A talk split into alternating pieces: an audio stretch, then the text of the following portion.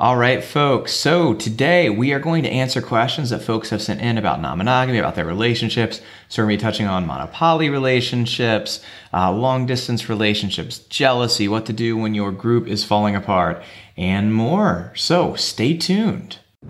You're talking about putting your fuck parts in my head where my brain lives. You know, in nature, only a handful of creatures mate for life. But isn't that like cheating? We can't do this 24 hours a day, seven days a week. Why not? The safety word is banana. It is so refreshing to be with someone who likes to fuck outside the box. Here at Touch of Flavor, we teach non monogamous folks how to overcome their obstacles and build thriving relationships. This podcast is about answering one question How do you create loving, passionate, secure relationships outside the box, even if nothing has ever worked before? If you want to know the answer, you are in the right place. All of this information is 100% free. So please subscribe to and review our podcast. All right, everybody. So today we're going to do something that we haven't done. Uh, not ever, but it's been a while, yeah. And we are going to do a question and answer episode. So a lot of you probably know we have a um, very large Facebook group, Facebook community. What, what? How many people are we up to now? About seventeen thousand, almost eighteen thousand. Well, we're past 17,000, getting close to 18,000 at this point. Yeah, and it is just, it's an absolutely awesome group of people who are there. They're looking to build thriving non monogamous relationships. And uh, just first off, if you're not in the group, you should absolutely join. It's super supportive. We answer questions, we post really great information in there, like really great resources to help you navigate your non monogamous relationships. What else would you say is different, Cassie? You spend more time on the Facebooks, but what kind of sets it apart from other non monogamous Facebook groups? So there's a couple of things. First off, we are really focused on building healthy relationships, which means we don't do the bullshit. We don't do the bickering, we don't do the fighting, we don't do the the silliness that a lot of other Facebook groups do. Like we get to what needs to happen to get your relationship on track and how can you get best supported. Um, so we remove a lot of that drama. Um, we aren't partial to any particular style of non-monogamy aside for it being consensual right? So um, we are welcome to all different dynamics and age groups and things like that. So it's a, a, very very diverse group of people. And i would say the last thing is is that um, just the conversations are really awesome because we again are really focused on that aspect of making your relationships thrive. So you don't see a lot of like comments where people are like, ah, oh, just break up or ditch that person. It's really like, well, what is it that you want? And what is the best steps to get you there? Well, and the other piece I'll say too is just this is what we do professionally and what we know how to do. So we also uh, will tend to point out when people are giving answers that are going to damage people's relationships. So we have that that aspect of um, hmm, I don't know, what would you say?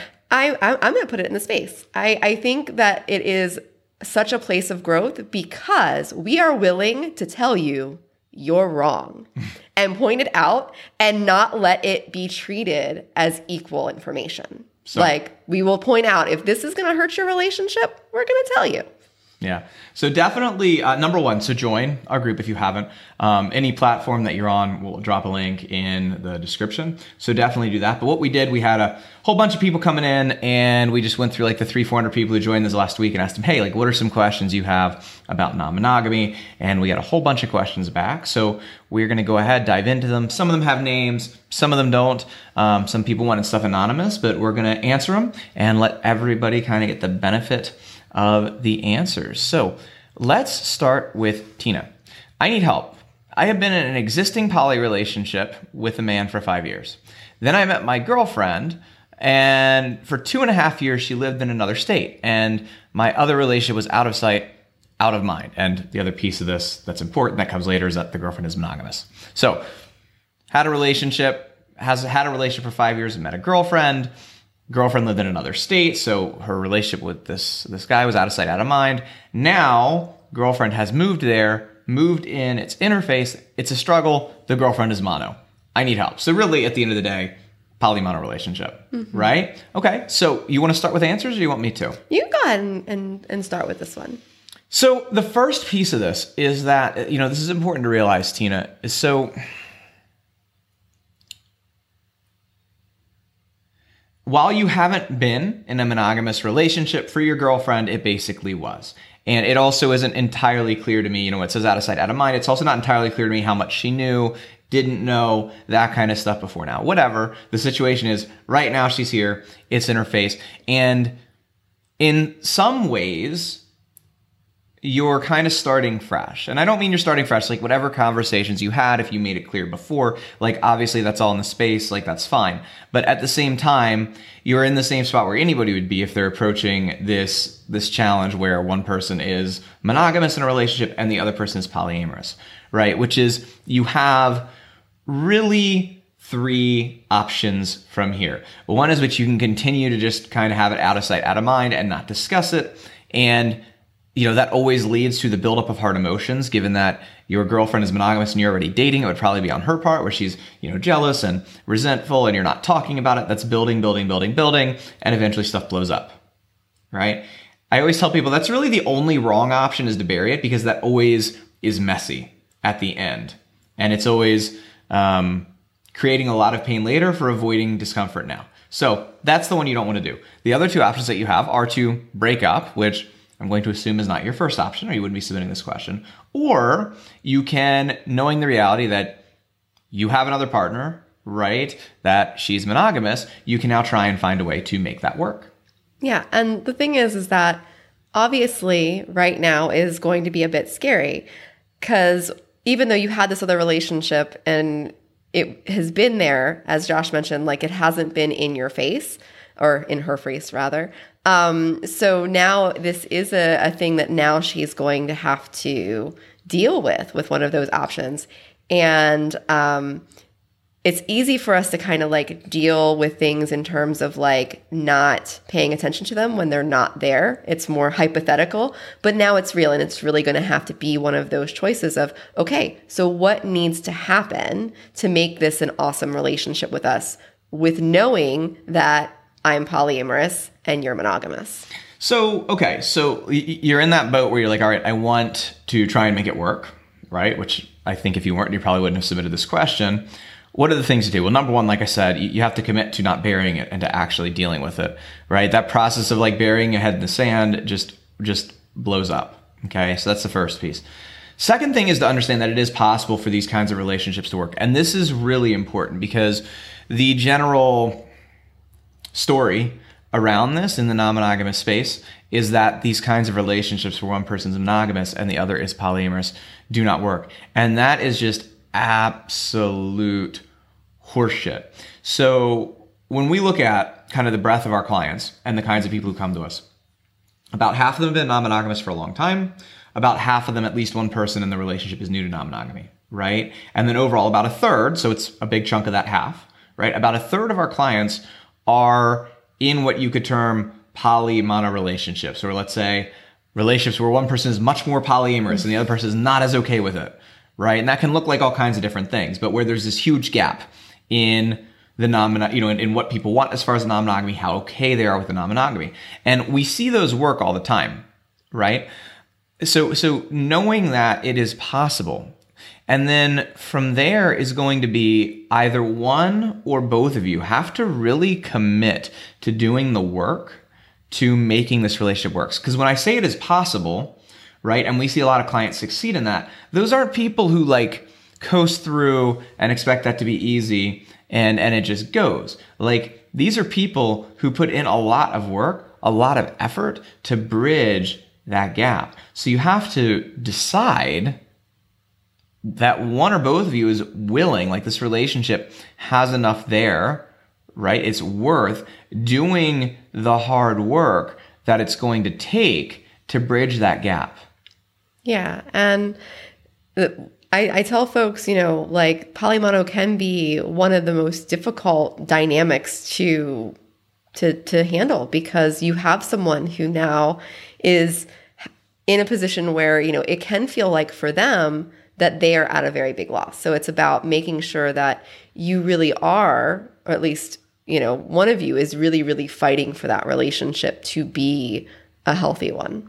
And then from that place, it's it's finding the path forward to navigating what that actually looks like. And and this is not easy, right? And this is why I said, you know, this involves things like hmm, this involves things like, you know, number one, making sure that your partner is getting what they want and need, right? Helping your partner, whether they're doing the work or you're helping them through it. Like your partner getting to a spot where they can deal with their feelings, right? This is going to involve you being super honest about what you want and what you need and not not backing down and refusing to kind of hide that and bury your head in the sand and, and you being open and honest. And then it's going to involve really finding a way, a path forward, um, where you you figure out how can we both have each other, how can we both have each other, and get to a spot where we're both able to be happy and healthy and whole in this relationship, right? And that's easier said than done, but it can happen, right? But I, I think the first piece that I would say to you is just really deciding number one that you're not going to bury your head in the sand on this and number two that you are going to like i said like one or both of you is willing to do the hard work um, you know put in the time put in the effort get the help like whatever it is that it takes to navigate this forward anything else you want to add there Um, just that, you know, I just like most non-monogamous relationship, it takes multiple skills, right? It's that balance. And particularly you as the as the partner who is non-monogamous, right? You really are going to have to t- hone in on those hone in on those skills of being able to communicate, balancing your time, making sure needs are, are being handled even more so because your partner is the monogamous one who isn't necessarily exactly on the same exact journey as you. Okay. So let's wrap that one up. Uh, Teresa, what is the word for your style of group poly? There's a huge difference between closed triad, as in not open to or playing with other couples and having a focus on your main nesting relationships, but you're not against others happening. Okay, so first off, just to clarify for people, I think Teresa's asking about our relationship. us and just personally. for anybody who hasn't been following the show long enough to know what that looks like, we live in a group dynamic. It's us, it's our partner Amanda. We have two kids in the house, and then we also have other partners. Um, right now, that's more on the casual end of things, although that's more like a convenience COVID time constraints than a agreement Yeah. not open to it constraint. Right. Um, so let me kick this over to you, Cassie, because you're much more down with like the lingo, Down with the lingo. down with the lingo than I'm. Like, is there actually um, a specific word for that? I'm not sure. So I mean, I think technically, technically, as technical as terms are, first off, folks, like everybody uses terms different differently. Don't get too hung up on that. But like technically, I think what we would be considered is like an open triad. I think that would be like what our like most dynamic fit would be, right? Um, and I say that because like we are nesting partners. We all live together. That's what nesting is. We're a triad. We're all together. Um, I like thruple better than triad. throuble. I, I a lot of people hate that because it's so cutesy. I think it's adorable. Um, so for me, I've actually been using my own thing when I'm talking to clients, like our clients, and in, in kind of a joking way. I say this is my home base. This is my home base relationship. Like some people have like the anchor relationship. I like home base. It's like when you're playing tag and like you need to get back to like where you're safe. Like this is my safe space. This is like my amazing, awesome relationship where I get to go back to the people I love and like everything I need is there. Um, so I don't know. For me, it's home base, but I, I guess we would fall into like nesting, anchor, triad, open. I don't know. Here's the other thing I just want to throw in here, though. I do want to just use this. So it, it's a cool question, um, and we're happy to answer. But I do just want to use it as a teachable moment. You know, one thing that we, when we're working with folks, talking to folks that we see, is we love labels so much in non-monogamy, right? And and there's almost like two camps of people. There's like relationship anarchists who don't like any label except relationship anarchy, which is a label, right? Mm-hmm. And then there's like another camp of people who like really like to slap labels on everything and and the relationships. And listen, like it's it's a normal human thing to want to find labels. It's a convenience thing. You know, it, it's a place of just being, you know, like even just defining who you are and what you are. It's a shorthand. And it's really convenient. So, you know, I'm not downplaying why we use them, but at the same time, when you're having any serious conversation, right, beyond just like in passing, and especially when you're talking to your partners or people who are interested in being potential partners or stuff like that, it's really important. You can't rely on labels. Like you have to really actually have discussions about what we want this relationship to look like, right? Like what are the expectations? What do we want? What are we giving? What are we looking to get? Where are we willing to let this grow? What are the interactions we want to have with each other? How do we want to interact with our partners? Partners, you, you have to actually have all these discussions rather than just relying on labels. Yeah, and, and we tell folks this every day, and that's it's super important to have those things clear. And I think beyond that, just find what works best for the the the lesser conversations, right? Like if someone's like, "Oh, who who who is this partner and what are they to you?" If it sits right with you, then then use that, right? Like if nesting partner fits better, use that. If if we're not recording. Partner, no. Oh, yeah, we are. Oh. Sorry. we are. Um, the recording icon disappeared for a minute. I was like, holy crap, did we just go through 16 minutes of unrecorded show? No. Um, but anyway, going back to that, the question. The reason why you're asking this is because you're interested in in this, and that was kind of a little bit of the side conversation with the person's question. And the answer is find the title that that that that works for your relationship and use that. All right. So our next question, eh, we, we got two that are very similar, so we're just going to answer them together. So Katarina, and by the way, anybody as going through here, if we botch your names, I apologize. I can only go off how they're spelled. Katarina, how do I get past the feeling that my husband will leave me if I date when it's already been discussed that it's okay? Um, you know, these these are actually kind of different now that I'm looking at them. Let's answer these one by one. Uh, they're one because because this first one, even though they're very similar and they're only slightly different, this first one is a question about worry about my husband, mm-hmm. and then the second is a question of worrying about losing my partner, and it's actually a, a little like so one's like my partner's jealous and one's I'm jealous, and those are actually a little different. So you want to start with Katarina's question? Sure. So how do I get past the feelings that my husband will leave me if I date when it's already been discussed. So here's the thing there's going to be big emotions that come up when you open a relationship, and it comes down to knowing that the foundation of your relationship is strong. It's knowing that these feelings and emotions that come up are just that. They're they're the emotions. They're us kind of growing past what we've done for a very long time.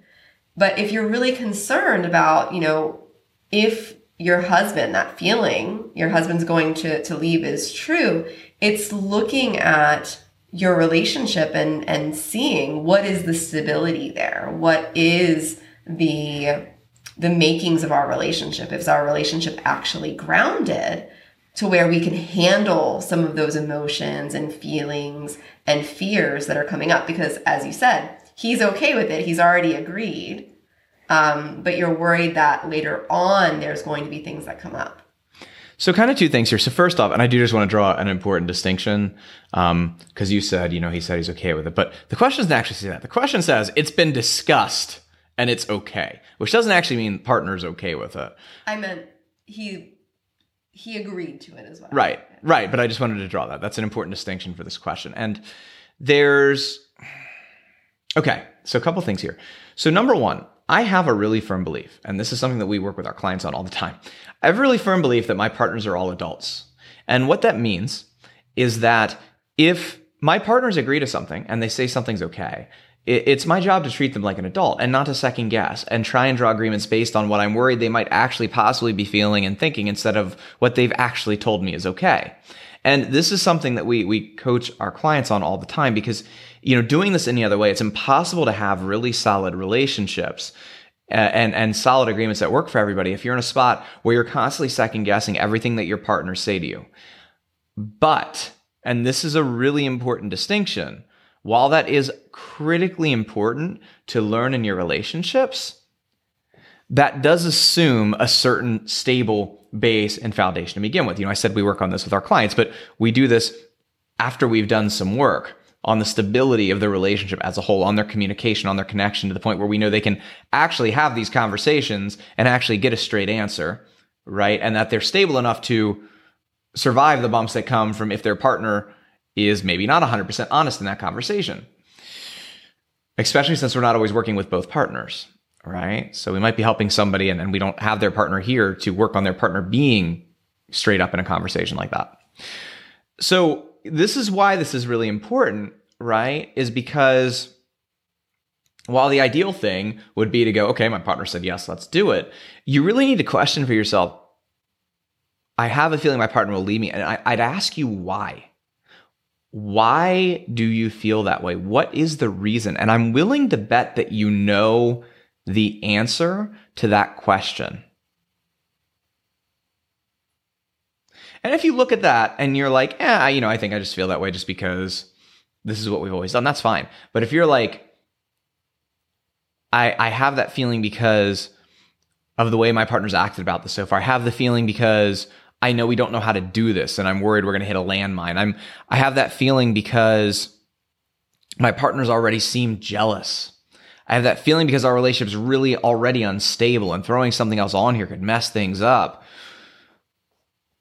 That's not a feeling, that's a reason.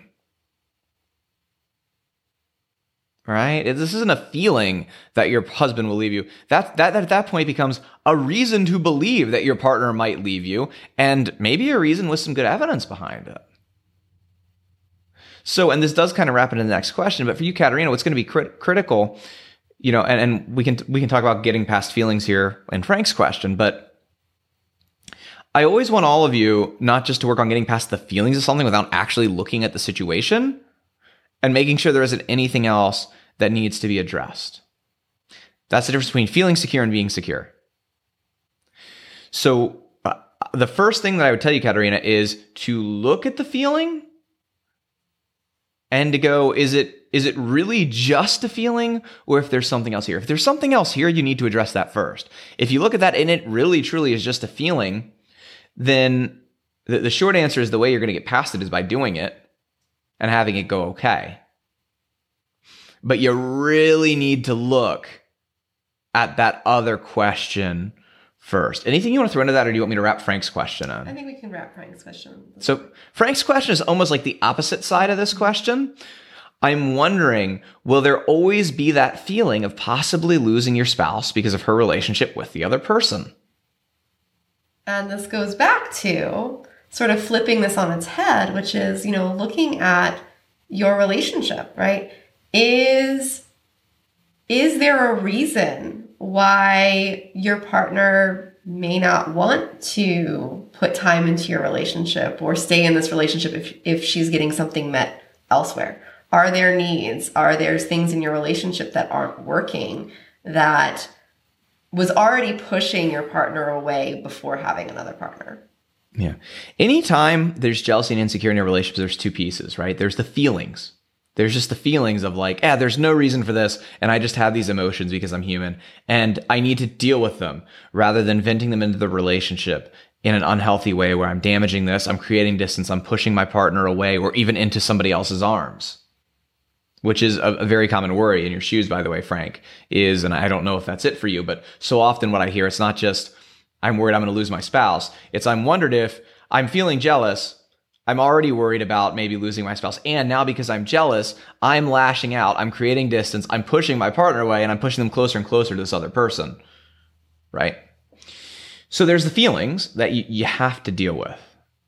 Um, but the other piece of this, again, is you always need to examine that that feeling of jealousy or insecurity first and ask yourself why because really what we wind up with is there's like this iceberg where the feelings are the bit above the surface and then the reason there's all these reasons below. So why are you worried about losing your spouse? Again is it because you don't know how to do this? Is it because you've tried this before and it's gone really poorly? Is it because you are watching this person and they're getting a whole bunch of things that you want and need but aren't getting? It is it because your partner seems like they're not interested in you and they don't want to do stuff with you and they don't want to be intimate with you, but they're jumping at the chance to do it with this other person. if that's the case, you have to deal with those first. And you know, you, you can get through the feelings. Like those feelings don't have to be there, but those feelings will always be there until you first address the reasons why those feelings are there. It's only once those feelings are or the the reasons are handled, the stuff below the surface is handled, that you can really then sit back and just learn to cope with your feelings. You know, I, I tell people this all the time, but just as a really easy example, if Cass and I are in a relationship and I've been asking for dates and time for years and her answer is always no i'm too busy i don't like doing that you know I, I, don't i don't i don't like going out to restaurants like it's really boring i have so much stuff to do. And then now she has a new partner and every night she's like hey man we're going to this great restaurant like it's amazing i'm so excited to go with this person like let's do it. You're to feel bad. Like there's nothing that's to make you feel great about that until you've actually dealt with the problems first and foremost that you're not getting what you want and need so the answer is that feeling doesn't always have to be there but you have to actually look again and see what are the reasons that you're feeling that way and to address that. And then you can deal with the feelings. We work with our clients, we get the reasons out of the way first, and then we deal with the feelings because only then, only when you've removed everything else and there's nothing left but the feelings, can you really now eliminate the feelings and get them gone. Does that make sense? What else? I think that's a big part of it, right? And then from there, just checking in with yourself, right? Like, is this am am I getting better? Am I getting worse? Right? Am am I am I getting to a place where these negative emotions are decreasing?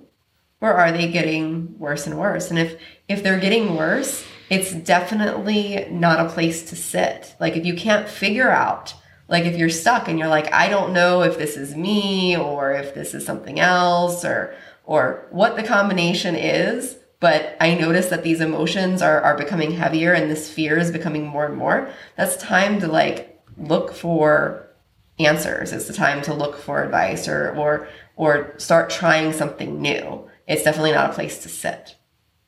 All right. Good.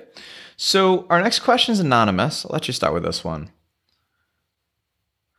We have been open of some kind for nine years. My husband and I never had a problem with each other seeing people, but now he's been with his current boyfriend for a year, and his boyfriend still refuses to be in the same room as me because it makes him uncomfortable. Even though, according to them, I've been nothing but sweet and caring. It feels off. Our community around here pretty much assumes it means they don't that they want a don't ask, don't tell situation or shady in some way if they're not open to kitchen table. This is a great thing about video. People can see my face as I read these questions. All right, Cassie. So here's the thing, right? Like different people operate differently in non monogamy. And if your metamor is being respectful, and it sounds like your metamor is being fairly respectful, they're saying that you're sweet, you're caring, you're nice. Um, but it's just not, it doesn't feel good for them to be in the same room and share space with you. Then the real question here is, is what, what is it for you that doesn't feel right? Is it just that community aspect? Is it just that this is what you've been told is the ideal, right? Mm. If if everything else is working, which is what you're saying here, right? Like your partner's got this relationship, things are fine, but you're it, it feels off because his boyfriend doesn't want to be in the same room with you, right? The question really comes down to are you more focused on what you think is supposed to be the right way? Or are you you know is that more important than like what actually works for everybody involved? Yeah um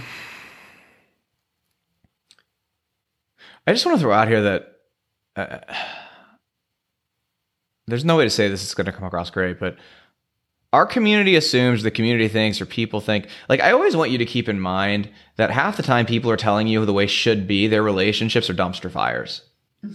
Like i just straight up. And um so never take any of that with without a grain of, of salt right? And you're not because you're here and you're asking questions and that's fine but i just want to put that out there because you know i'm reading this like i said i'm sure people who are watching this video can see my face but like mm-hmm it means they want uh, don't ask, don't tell, her shady in some way because they don't like my partner's partner doesn't like being around me. This is one of those like poly myths is that it's this idea of like kitchen table and we should all be able to interact and we should all be able to do this. And you know, the truth of the matter is like some people that's just not how they roll. And that's fine. Like some people aren't comfortable with watching their partner interact with their other partners. And that's fine. And that doesn't mean anything about you and it doesn't mean anything about them either necessarily, right? So so two two things I want to separate out here, right?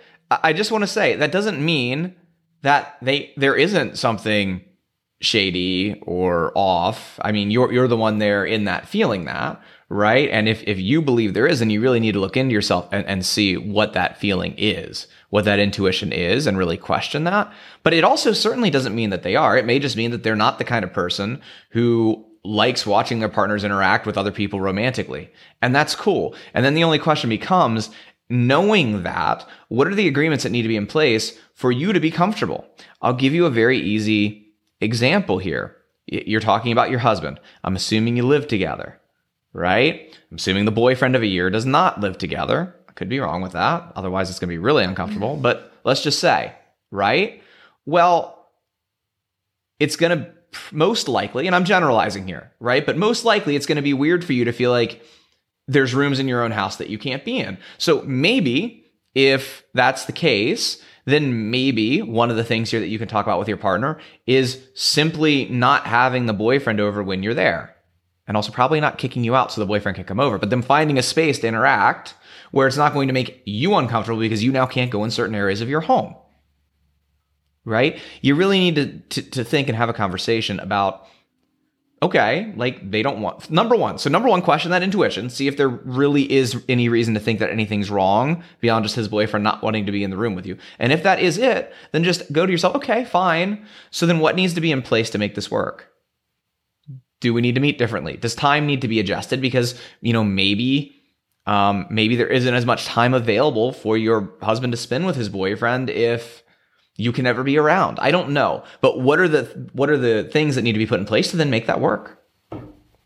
Yeah, and then that's really it. You know, the the big thing is is recognizing that our relationships don't all have to look the same. They don't have to be the poly idealistic looking things, right? As long as everybody's being respectful and getting their needs met in those situations.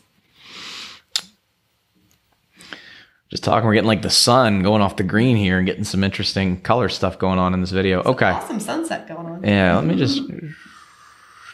Okay.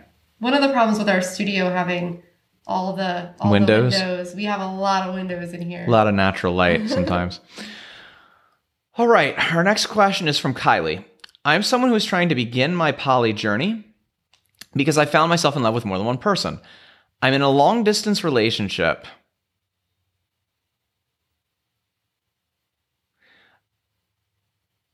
Okay, this says LTR, like long term relationship, but the question reads long distance relationship. So I'm going to. I'm in a long-term relationship. No, it's, but it's going to be long distance I okay. because it's talking about being away from the other person.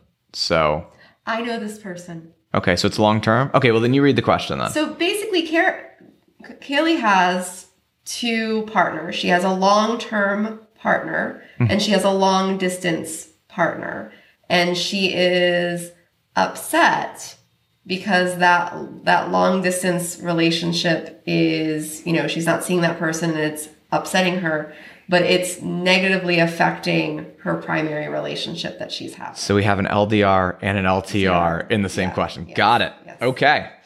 All right. This is why it's good good to have background on some of these. Yeah. Um, so basically, what's going on is there is the relationship that is a long distance relationship. And because of that, she's upset and sad. And those emotions are now causing some issues in her relationship that she's. Can you imagine how much easier it must be for people who work with monogamous relationships to do question and answers? Right? Look, when I'm talking to clients for the first time, I die. I have a. I always have a diagram. Mm-hmm. Always. Okay. Sorry. Go ahead. So so yeah, so the the, the there's the long term relationship that's you know her primary that's being affected by the long distance relationship um, that she's having emotions around. Because she's having distance because having emotions because it is long distance. Mm-hmm. Okay. yes. So what to do when your partner, when you're being separated from one partner and distant from one partner is causing problems in your other relationship? Mm-hmm. All right. Yes. So this is kind of a like three three things I would really narrow it down to. And the first is, you know, the recognition that like when we take on the great responsibility of having multiple partners, right? Like it's like Spider-Man with with great powers comes responsibility is we have to manage those relationships. And there's always going to be some bleed off from our relationships into the other areas of our other relationships. And with that, it's also our job to like mitigate that and to have that effect as little as possible. So there's kind of a couple of things that need to happen in order for it not to. So first, is there anything that you can do with your long your your your uh, relationship that's at a distance right now to close some of that distance and make you happier?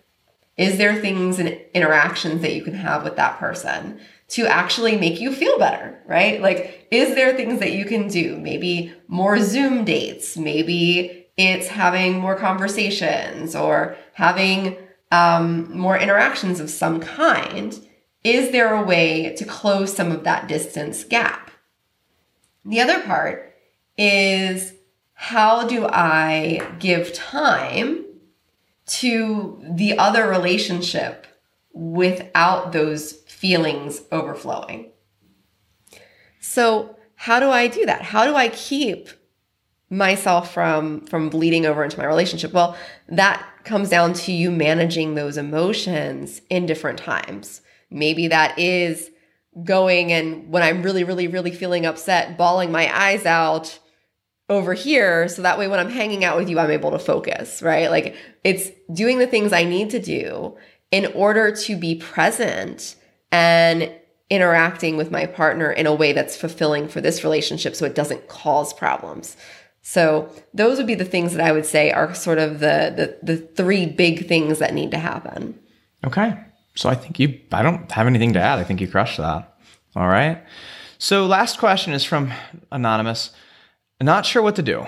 I'm in a quad with three men. In the last four months, I haven't gotten along with two of my partners. I love them, but we argue all the time. I don't feel like they appreciate me and they don't help me out the same way I help them. Right. I'm also very jealous of how much those two give to the other partner. And I know there's been fights, but I have been blindsided. The three of them have come to me and said they would like to give me my share of the house and for me to move out. They would keep the kids here. They have some kids together. They actually went and talked to a lawyer and our bank to see if it was possible and what they had to do to get me off everything. I feel betrayed. They've all said they love me and want things to work someday, but that I'm the center of all the issues and it would be easier for me to leave until I have myself together. Okay. So, and we had we had talked about this. So let me. I will start here. Um, but basically, very short term, quad, live together, own a house together, have kids together. Has had big problems with two of the partners, which then has also impacted her relationship with the other partner, and it's now they want her to leave. And she has children with two of the partners. Yeah. So, okay. So, obviously, a really tough situation. And I am, since, and I, I would never do this with a name on this, but since this is an anonymous question, I, I feel the call to use this as a teaching moment, right? Because even though this is anonymous in terms of on here, the Q&A, they did talk to you. So, we do know who it is. And, this is something that we see happens a lot. And like I said, I feel the need to use this for a teaching moment. How many conversations have you had with this person over the last three years? Oh, uh, six or seven conversations at least. Okay. Yeah. And this is a thing where things are, are rough, but they're not so bad. Things are getting more rough, but they're not so bad. Things are getting even more rough, and they're not so bad. And now now my partners want me gone. They want to buy me out of the house and they want to keep the kids. Right. And I'm only saying this because folks listen and this is really critical. So often, and this is such a normal thing that we see because for so many of us, we have so much other stuff going on in life and our relationships get put on the back burner and put on the back burner and it's not so bad and we'll address it later and oh, we've just got to handle this. We've just got to buy the house. We've just got to whatever. We've got stuff with the kids. We've just got to do these things. We're just going to deal with this later. And then tomorrow never comes. And now it's weeks, months, years down the road. And we're at a point where we're, we're losing what we've got and we're losing our families. And that's really her story, right? Like, because we've talked several times over the last year, and that's what it was. It was we're buying the house. Now I'm having the first baby. Now I'm having the second baby. Now this, now that. And this started with jealousy and issues within the relationship early on. And this is the other piece, folks, and this is this is what's so critical about this, right? Is is you need to understand that so often there isn't like an obvious point where it's it's been too much. You know people don't know. They don't see this coming. I can't tell you how many times i've heard the story of like well i knew things were bad but you know i thought we were okay. I knew things were bad. I thought we were okay. And all of a sudden there's a straw that broke the camel's back and suddenly somebody can't do it anymore and now this is the place that we're at. So i just wanted to start there folks and like i said since this was anonymous to use it as a, as a, as a teaching moment and just to say to, to prevent anybody else from winding up in the same situation before we answer this question, which is if you are recognizing problems, jealousy, hurt, arguments, this kind of stuff going on in your relationship, like do not put stuff off for later. Like do the work, put in the effort, get the help, do what you need to do, turn things around. Now, I'd wanted to do that. Do you want to start on what to actually do from here? Yeah. So, how do you want to approach this as far as like? So, what would you say to so so as a general thing? Okay. I guess somebody whose partners are at the point of wanting to separate with them. Where would you go from there? So, obviously, this is kind of taken a pretty serious step. This is not just like hypothetical. We're getting to the point like they're they're actually going and talking to people and and seeing what those steps are but they haven't taken those steps yet. So the first thing I would do is I would I would ask to sit down and, and ask them like what it is that they are needing a change around. Right? Like what is it? And and don't get defensive, don't get upset. Like actually be curious as to because and I'm not saying that your partners don't have problems, right? Our relationships are always a co-creation, but if they're saying, "Hey, you know, things would be easier because you're bringing things. What are those things? Find out what those things actually are. If you are really like blindsided, if you're not really sure what it is. And from there, figure out a plan to tackle those things. Because the big step there is you can't make pro- you can't make promises and you're not going to like mend things if you don't have a plan to fix what is causing your partners to want to push back and push away. So here's what's bad and here's what's good about this situation. Your partners are obviously serious. They've talked to a bank, they've talked to a lawyer, like they're serious, right? Um, the good news is that they have said they would like things to work out someday. The danger in this is going into a separation. First off, it's hard to say without like a more formal conversation if a separation is the ideal right now. Um, Either way, though, whatever the answer to that is, going into a separation without an actual solid path forward to fixing things is just it's the way to guarantee that you do lose any final chance to repair this right? Um, separations where things aren't improving and there isn't a plan for things to improve now we're living apart. Now you know what? It's kind of pretty calm without you here. This is kind of nice. We feel a lot more relaxed. And pretty quickly it's easy to get used to the idea of you being gone. And now you there there that that bit of we'd like things to work out someday very quickly becomes eh maybe not so much.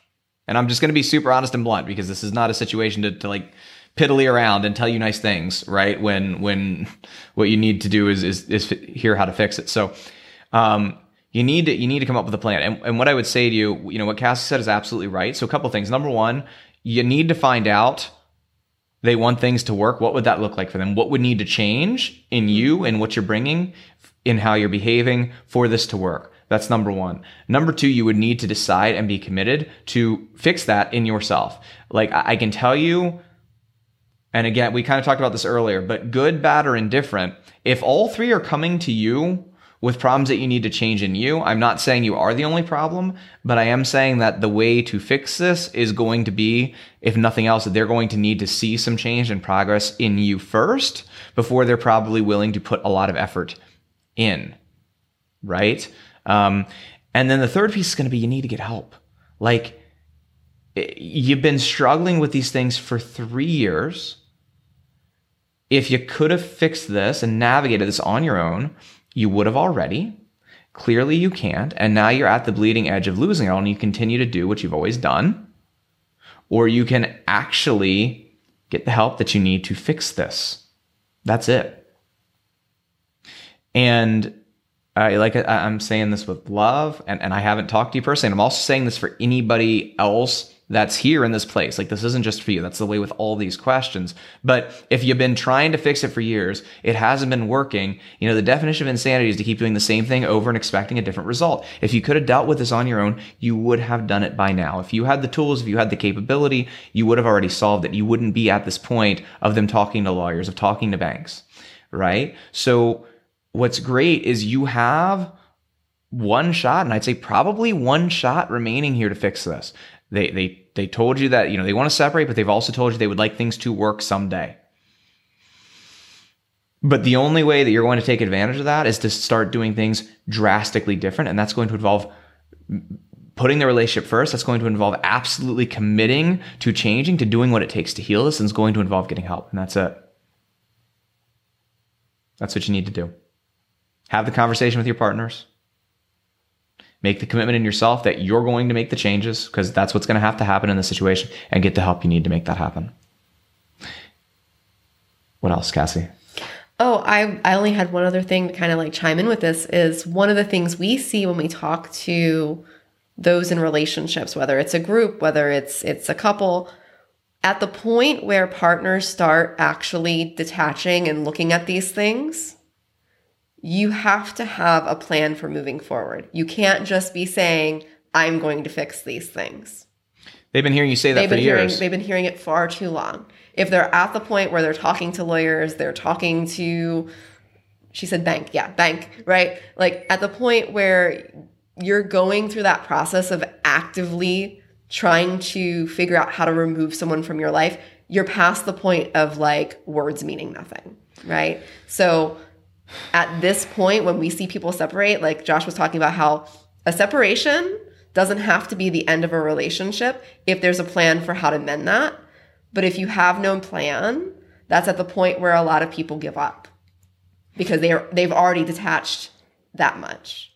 And here's the last thing that I'll throw in here. And again, I Cassie's had the conversation with you. I haven't, so I don't know what's been there, but I do talk to a lot of people in these situations. And and one thing fallacy that I hear people fall into is they go, oh well, you know, getting help like that would require resources, that would require investment. You know, like there's a lot going on right now. I might have to be moving out of my house. Like I this, I that, right? And I, I gotta to anybody who's out there in that situation, like if that is the conversation that you're having, you're having the wrong conversation for two reasons, right? Number one, because being in this kind of situation is exactly why you need to fix things. Because as you go, right, um, you know, as you're in situations where you're getting divorced, where you're, you know, going through $30,000 in legal fees for lawyers, you're splitting up houses, you're dealing with child support, you're dealing with alimony, you're separating out, you're getting two separate places and now splitting up the bills and the utilities and all that. This gets very expensive very quickly. So if all you want to look at is money, fixing these problems pays for itself. But it really isn't about that. And that's why I'm saying it's the wrong conversation. Like when you're talking about losing people that you love, when you're talking about losing your home, when you're talking about losing your kids, that is the wrong conversation to be having. So, you know, anybody here, anybody in that situation, this is why I, I said this before, like, it, it, whether it's you, anonymous, whether it's anybody in this situation, there has to be a defiant commitment to stop doing what you're doing and to make a change and to heal the relationship and to save your family or it won't happen. Okay. Um, we reached out to you already. So if you want help, reach out. But anybody else, if you are in a situation where you want help, whether it's that, and, and that obviously is maybe the most breaking point, tipping point, serious conversation in here. But honestly, like even even these other things, like I could have I could have thrown this in any of these. You know, you're struggling with jealousy, like you're in a mono poly relationship, you don't know how to get your partner to deal with it.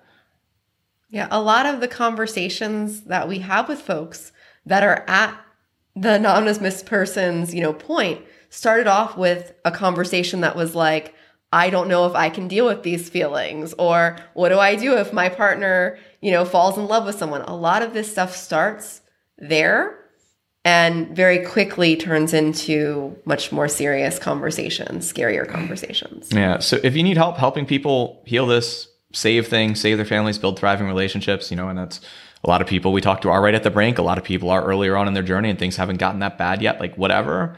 But that's exactly what we do. If you're like in a spot where you are committed to navigating things in a healthy way, we're happy to help. Go ahead, book a call. Um, we can chat and figure out where you're at, what's going on, like what would need to happen to fix things to make sure things are safe and secure with your you and your partners and your family.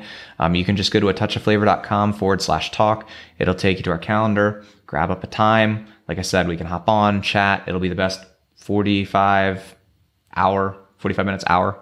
I, I err more on the hour side that you've ever spent talking about what's going on and your family, and it's it's free. So, like I said, hop on. It'll take you to our calendar. Do that. Grab a time. Um, it'll take you to an application. Like fill out, get some info that we need to prep for your call, and we'll dive in and figure out like what is going on, what needs to happen to heal things. Okay.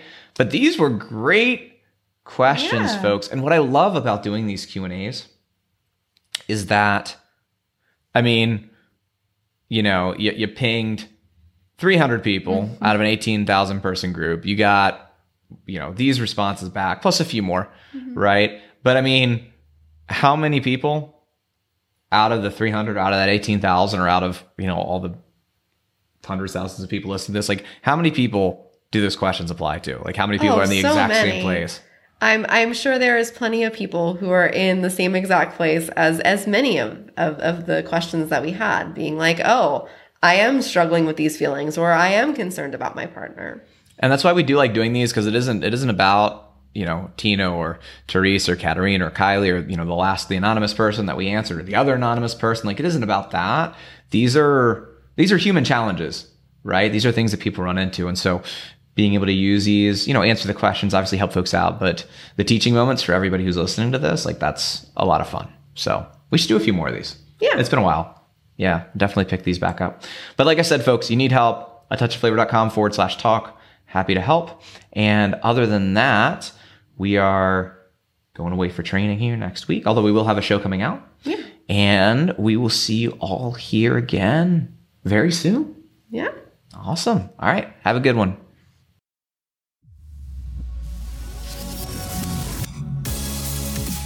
Thanks for tuning into today's show. We release new episodes every week, so make sure to subscribe. If you're ready to transform your relationship and you'd like to see if you're a fit to work with us, here's what I want you to do next. Head over to a touchofflavor.com forward slash talk and book an appointment to speak with our team. We'll get on the phone with you for about an hour and we'll get you crystal clear on three things what's really not working in your relationships, what your dream relationships would look like, and a step by step plan to close the gap and save your family, even if nothing has worked before. We talk with hundreds of non monogamous folks like you every year. And here's the truth building loving, thriving relationships, that doesn't happen on its own. You need expert guidance to make that happen. And unfortunately, when you're building relationships outside the box, that's impossible to find. And we get it. But that's exactly what we do. We've helped clients all over the world save their families, get the passion back, and become best friends again. So, if you want to see if we can help you do the same, head over to a touch touchofflavor.com forward slash talk. I'm Cassie. And I'm Josh. Let's talk soon.